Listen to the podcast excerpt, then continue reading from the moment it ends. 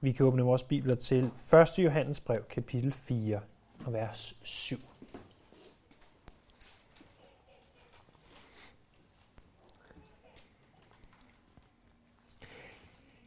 I 1. Johannes brev, kapitel 4, vers 7-10 læser vi.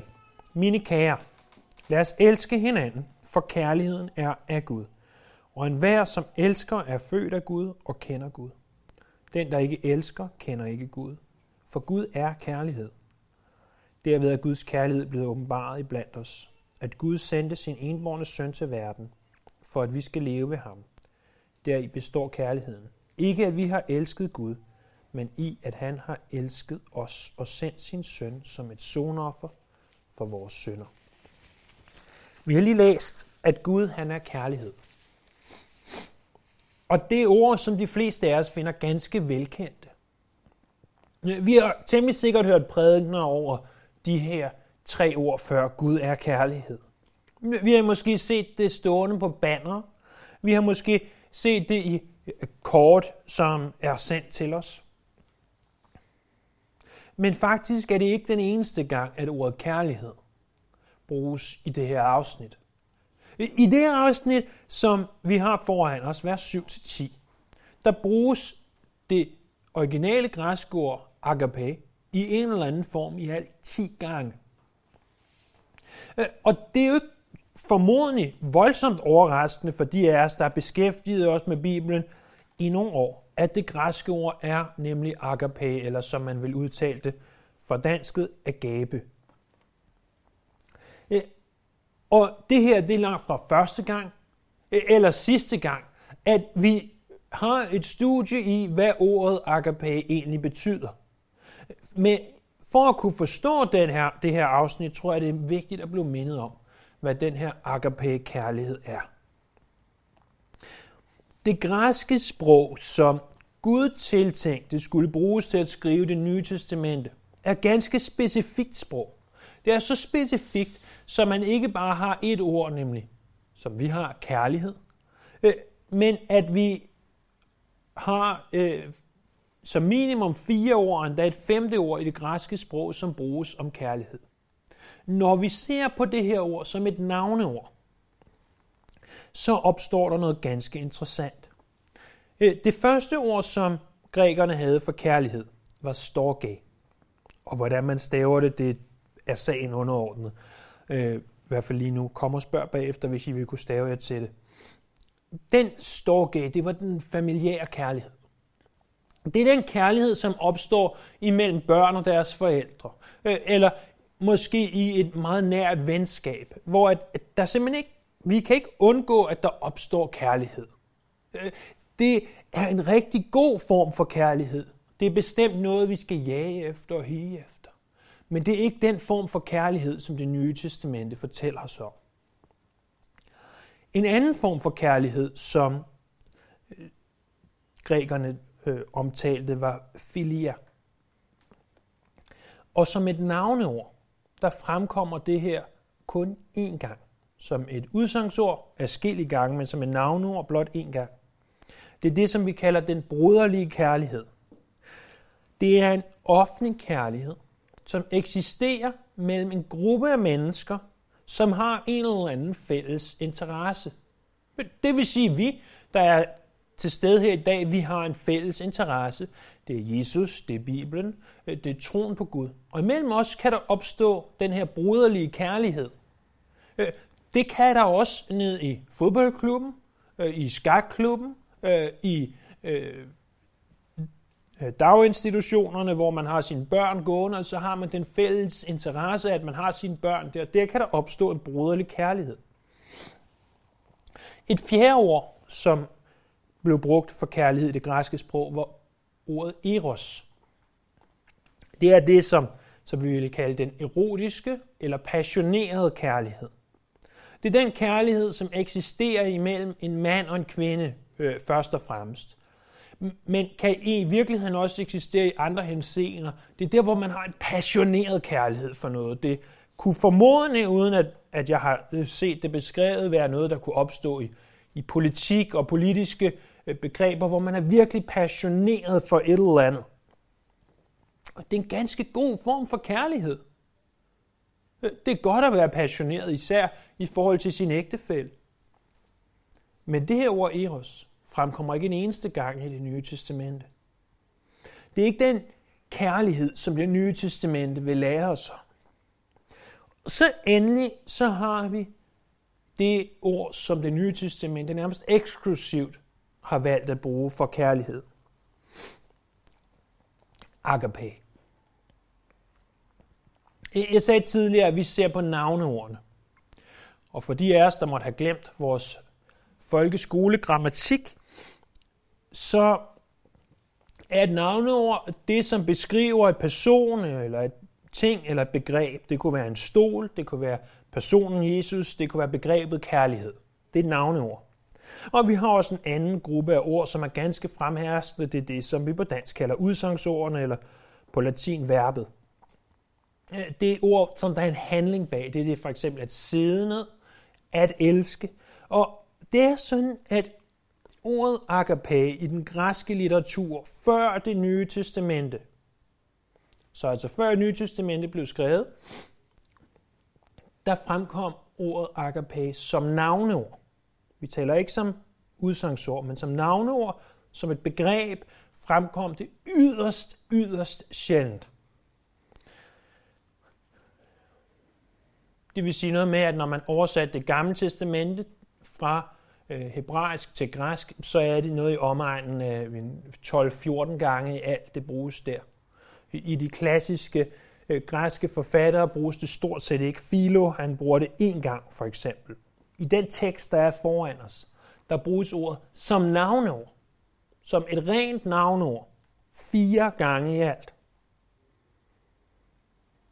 Det er næsten 30 procent af de samtlige brug, der er i hele det gamle testamente, er det her ord. Ordet i det nye testamente fremkommer i alt 320 gange. Her er 143 gange som udsangsord, 116 gange som navneord og 61 gange som tillægsord. Og som til sammenligning den græskrivende forfatter Philo bruger det som sagt kun én gang. Det var som om man på nytestamentlig tid tog noget, som, som man kendte ganske godt som et udsangsord, altså et af de her ord med handling i. Og så dannede man nærmest et nyt ord. Det var dannet før, men det var ikke populært. Det ville være lidt ligesom hvis vi tog vores udsangsord at elske. Og så siger, vi ved godt, hvad det vil sige at elske, men vi vil godt ligesom give det et andet twist. Så vi danner ordet elskelighed, i stedet for kærlighed. Det, det gør vi jo ikke, det siger vi ikke. Men hvis jeg kom til dig og sagde, Gud er elskelighed. Så elskelighed, det var da et mærkeligt ord. Det må jeg hen og slå op. Og, og så finder du det ikke i din ordbog. Og så tænker jeg, okay, det er noget med at elske, og, og han er en, der elsker. Og okay, hvad betyder det? Og, og man vil måske tænke dybere over det, når det er et ord, der ikke rigtig har, har været brugt øh, før. Man kendte udsagsordet, men ikke navneordet. Og, og hvis det her var mere grammatik, end hvad du synes er, er interessant, og, og mere om et ord, end hvad du synes er interessant, så bare rolig, vi er ikke færdige nu. Fordi hvis vi skal spore os lidt ind på, hvilken type kærlighed den her agape-kærlighed er, så er det sådan, at de tre andre ord, storge, filia og øh, eros, de andre tre ord, det er kærlighed, der rettes imod bestemte individer. Så du kan tage øh, din øh, storge-kærlighed, og den rettes imod typisk dine familiemedlemmer. Og så kan du tage din øh, filia-kærlighed, og den rettes imod ligesindede, om det så er i kirken eller i skakklubben, det er sådan set underordnet. Og så er der din eros, som typisk rettes imod din ægtefælle. Men den agape-kærlighed, den er ikke begrænset. Den begrænses ikke. De andre typer af kærlighed, som man havde græsk ord for, øh, de var øh, typer af kærlighed, hvor du elskede eller elsker med dine følelser. Du elsker dine børn med dine følelser, du elsker dine venner med dine følelser, du elsker din ægtefælle med dine følelser, men agape-kærlighed stammer ikke fra følelserne først og fremmest. Det kan godt være, at den påvirker dine følelser, men det er først og fremmest en kærlighed, der kommer fra forstanden og giver sig til udtryk igennem vores vilje. Vi vælger at elske med agape-kærlighed. Øh, der er ikke nogen af os, der naturligt vil gå op og sige til vores fjender, jeg elsker dig, eller endnu mere vise vores fjender, jeg elsker dig. Det er ikke en naturlig følelse for et menneske. Det er naturligt at hade sine fjender, ikke at elske sine fjender. Den agape kærlighed siger, at uanset hvad andre de gør imod mig, så vil jeg aldrig forsøge at skade dem. Jeg vil aldrig søge hævn, øh, men jeg vil kun gøre det gode imod dem. Ligeledes er den agape kærlighed ikke naturlig for os. Det er kun muligt igennem ånden. Og det er også derfor, det kun er den kristne, som har muligheden for at elske med en agape-kærlighed. Agape-kærlighed, det er at behandle mennesker, som Gud vil behandle dem. Det betyder ikke, at forbrydere ikke bliver straffet. Det betyder ikke, at, at der ikke er plads til retfærdighed. Men det betyder, at det alt overskyggende, det er noget og barmhjertighed det er i vores verden ikke ualmindeligt, at når et nyt ord bliver dannet, øh, så får, skal vi have en eller anden definition af det, for at kunne forstå, øh, hvad det betyder. Og, og, øh, og der vil man typisk slå op i en ordbog eller i et leksikon af en eller anden art og se, hvad betyder det her ord. Gud var også godt klar over, at, at vi og de især dengang havde behov for en en definition. Og den definition giver han også i 1. Korintherbrev, kapitel 13. Prøv at slå op en gang. 1. Korintherbrev, kapitel 13.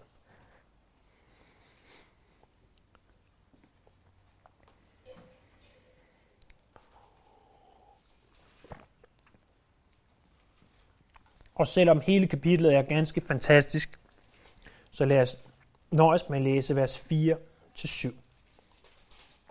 Og hver gang ordet kærlighed fremkommer, så er det naturligvis det græske ord agape.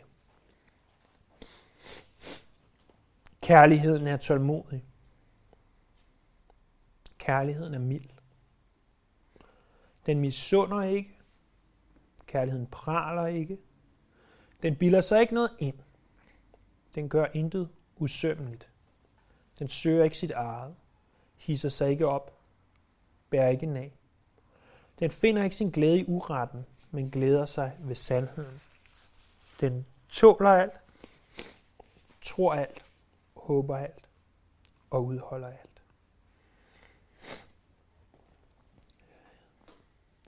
Det er vigtigt, at vi bliver mindet om, at det her kapitel, 1. Korinther 13, det er ikke et kapitel, der, læse, der skal læses til et bryllup. Det har intet i virkeligheden med, når to mennesker bliver gift. Det, det er ikke den kærlighed, fordi det er den eros kærlighed og filia kærlighed. Det her, det er den guddommelige kærlighed. Det er den kærlighed, som er tålmodig og mild og ikke misunder osv. Det er den kærlighed, selvfølgelig, hvis og forhåbentlig begge ægtefæller er kristne, er det også en kærlighed, der kan opstå imellem ægtefællerne. Men det er en kærlighed, man vælger. Det er ikke en, man føler, det er en kærlighed, man vælger. Da vi nu har givet en eller anden og med en begrænset definition af, hvad agape-kærlighed er, så har vi muligheden for at forsøge på at udlægge de her fire vers. I vers 7 og 8, de, de bør ses sammen. Vers 7, det er det positive. Vers 8 er det negative. Prøv at se vers 7. Mine kære, Lad os elske hinanden, for kærligheden er Gud, og enhver, som elsker, er født af Gud og kender Gud. Øh, det er det positive. At den, der elsker Gud, han til, øh, den, der elsker andre, tilhører Gud. Øh, den person, han er født af Gud, født på ny, og han kender Gud, han kender ham personligt. Eller hun kender ham personligt, om du vil. Vers 8, det er negativt. Den, der ikke elsker, kender ikke Gud. For Gud er kærlighed. Årsagen til det er sådan her. Det er fordi, at kærligheden kommer fra Gud, vers 7, Og for at sætte det endnu mere på spidsen, så er Gud kærlighed, står der i vers 8.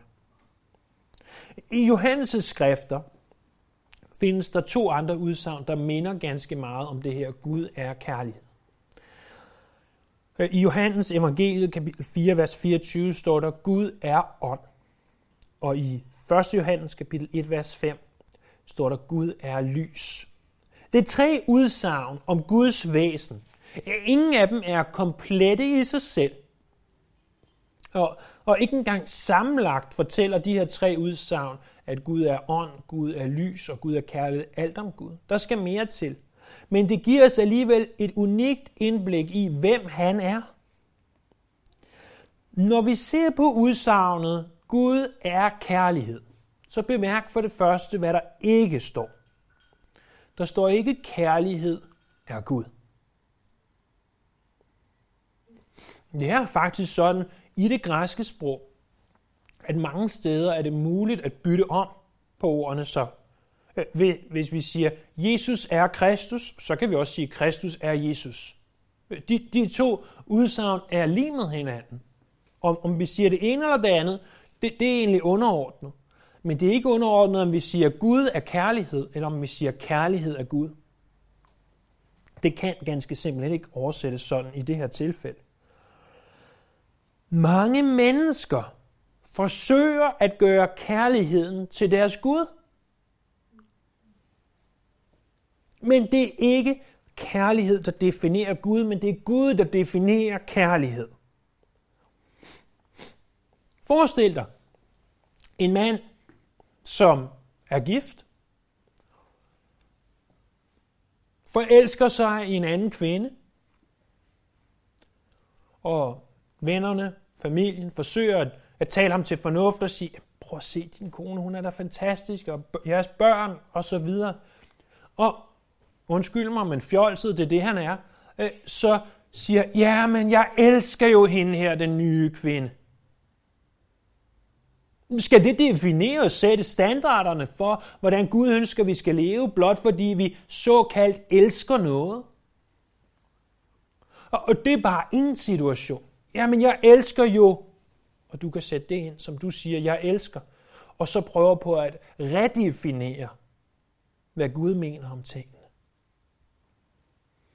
At vi, så at sige, elsker noget, er ikke et argument for at gå på kompromis med, hvad Gud har sagt. Kærligheden er ikke Gud. Gud er kærlighed, men kærligheden er bestemt ikke Gud. Det er ikke kærligheden, der definerer, om noget er rigtigt eller forkert. Bemærk noget andet, der heller ikke står. Der står heller ikke, at Gud viser kærlighed. Det er sandt, at han viser kærlighed. Det er det, vi kalder at elske. Øh, det er, at han gør noget aktivt. Det er det her udsangsord. Hvis der stod her, Gud viser kærlighed, sammenlignet med, at Gud er kærlighed, så vil det være noget ganske anderledes, der stod, end det, som egentlig står. Der står, Gud er kærlighed. Men hvis der stod, Gud viser kærlighed, eller snarere sagt på mere korrekt dansk, Gud elsker, så vil det være en handling. Og den handling vil på mange måder være at sidestille med Guds andre handlinger. Øh, Gud skaber, Gud regerer, Gud dømmer.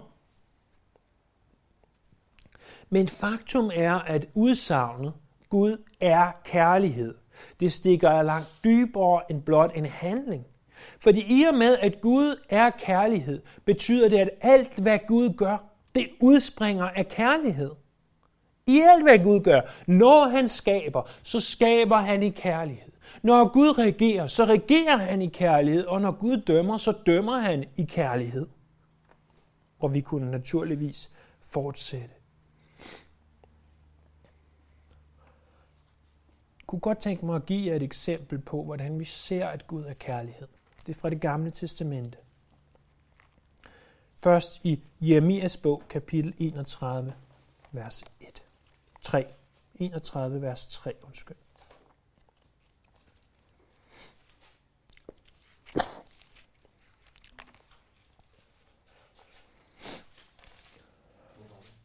Jeremias bog, kapitel 31 og vers 3.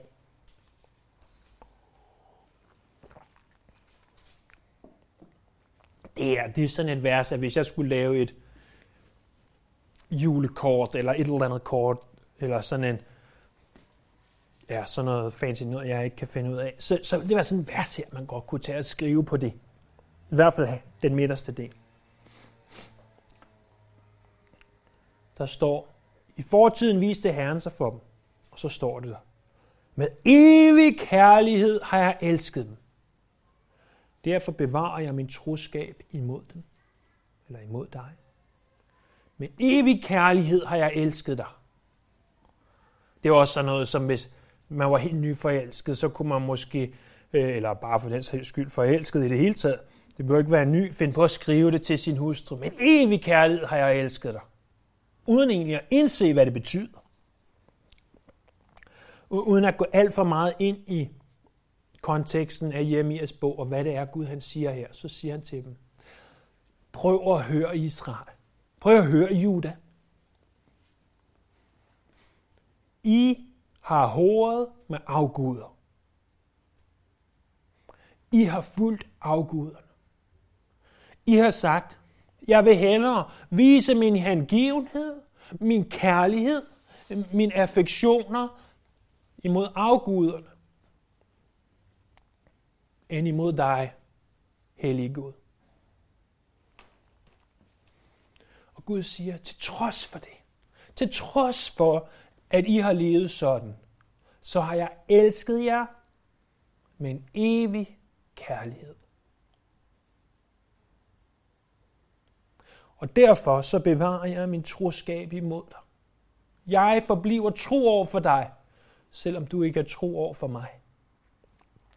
Det er det samme koncept, der illustreres ganske illustrativt i Hoseas' bog. I behøver ikke slå op, men Hoseas' bog taler om profeten Hoseas, der kaldes til, at Gud gifte sig med skøen Gomer. Og du skal få børn med hende, og du skal elske hende, uanset hvad for nogle tåbelige, forfærdelige ting hun gør imod dig. Det er ikke fordi, at, at Hoseas ser igennem fingre med synd,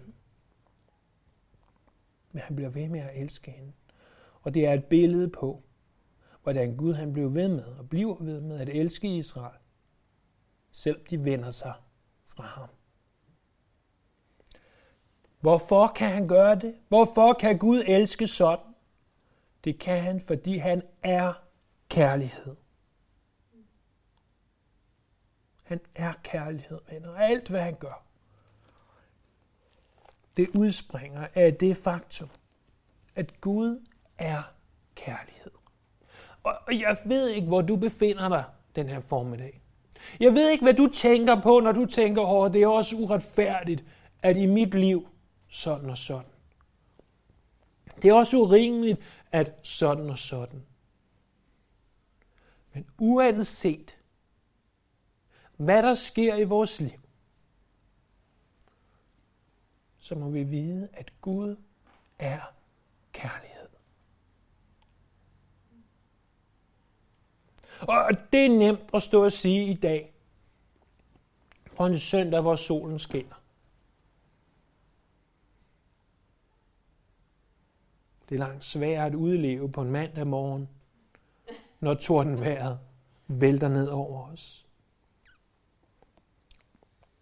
Så i vers 7 og 8 af 1. Johannes 4 har vi set, at Gud er kærlighed. Nu ser vi i vers 9 og 10, at han viser kærlighed.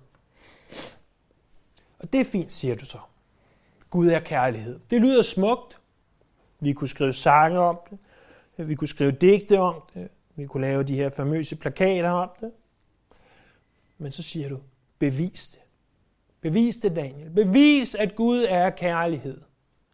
Mit svar til dig er, ret dit blik imod Jesus.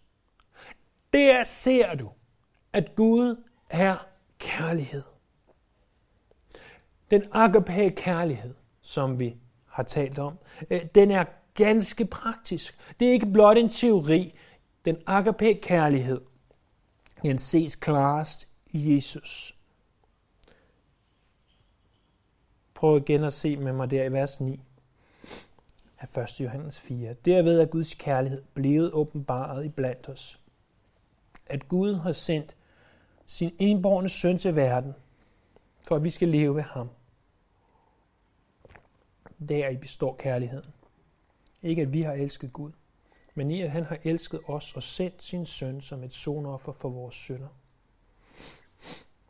Gud viser os kærlighed igennem Jesus.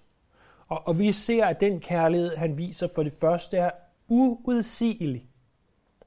Vi læser om det i 2. Korintherbrev kapitel 9, vers 15. Gud sendte ikke en engel for at frelse os. Han sendte ikke engang bare et menneske. Gud han sendte sin enborgne søn. Det udtryk enborn, det kunne også defineres som unik. Vi kan ikke, eller jeg kan i hvert fald ikke lade være med at tænke på beretningen om Abraham og Isak, hvor Gud siger til Abraham, Abraham, tag din søn, din eneste søn, som du elsker, og gå op på mor Esbjerg og bring ham som et offer. At faderen sendte sønnen, det er en uudsigelig gave. Det er en gave, som vi ikke kan forklare med ord. Jeg, jeg ved ikke med dig, men jeg ved, at i mit kød vil jeg aldrig give mine børn, mine elskede børn, for nogen som helst. Jeg vil ikke sige, Cornelia og Flora, jeg lader dem dø, for at I kan leve. Det kunne jeg simpelthen ikke gøre, fordi jeg elsker dem. Men Gud gav sin eneste søn ikke for mennesker, han holder af og elsker. Ikke for mennesker, der holder af ham og elsker ham, men for mennesker, der hader ham. Det er den kærlighed, som Gud han viser. Han viser os den kærlighed ikke mens vi siger og står med løftede hænder, åh, jeg elsker dig Gud, åh, du er så fantastisk Gud. Nej, han viser os den kærlighed, mens vi råber, jeg vil ikke have noget med dig at gøre Gud. Jeg vil leve som en sønder Gud. På det tidspunkt, der viser han os kærlighed. Så for det første er Guds kærlighed uudsigelig. Vi kan ikke beskrive det med ord. For det andet, så er hans kærlighed først.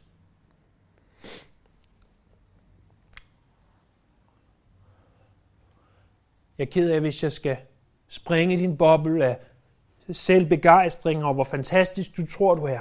Men kærligheden oprinder ikke i dig eller i mig. Kærligheden har sin oprindelse i Gud. Kærligheden skyldes ikke, at du har elsket Gud, men den skyldes, at han elsker dig.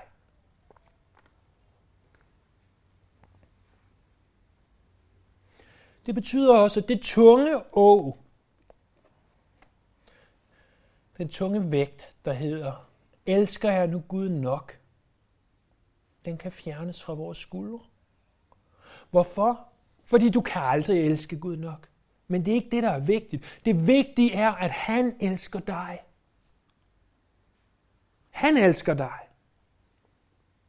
Kærligheden fra ham, hans kærlighed kommer først. Så den er uudsigelig, den kommer først, og for det tredje og sidste, så er den dyb. Der står, at han sendte sin søn som et sonoffer for vores sønder. Vi har allerede set i kapitel 2, vers 2, at udtrykket sonoffer var et offer, som man bragte for at formidle Guds, eller gudernes, hvis vi taler i den hedenske verden, vrede. Gud gør sig selv til det offer. Han kom så, at syndere som dig og mig kan have liv igennem ham. Syndere, som ikke fortjener det. Det er den form for kærlighed, som han udviser.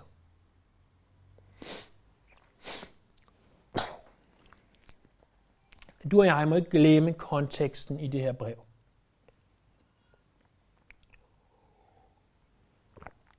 Konteksten i brevet er, at vi må vide, at vi har evigt liv. Øh, vi ved, at vi har evigt liv, når vi elsker andre med en agape kærlighed.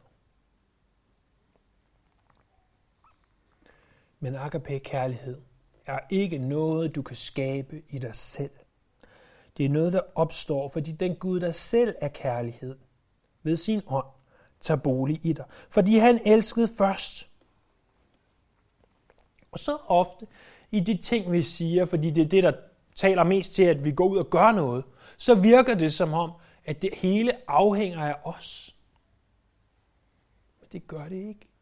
Det oprinder ved ham, og det slutter ved ham. Den Gud, som er kærlighed. Den Gud, som elsker dig med en uudsigelig kærlighed. Det er den Gud, vi tjener. Og, og lad det her stå klart for vores blik i dag. Ikke at vi skal få at vide, hvor mange sider vi helst skal læse i Bibelen, eller hvor mange minutter eller timer vi helst skal bede om dagen. Eller hvor mange vi skal vidne for, eller hvor mange penge vi skal give til Guds rige. Alt det kan være fint nok. Men lad det her udsagn stå klart for dit blik i dag. At Gud er kærlighed. Lad os bede sammen.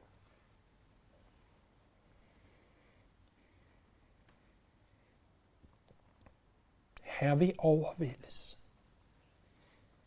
Når vi løfter en fli af, hvem du er og hvad du har gjort.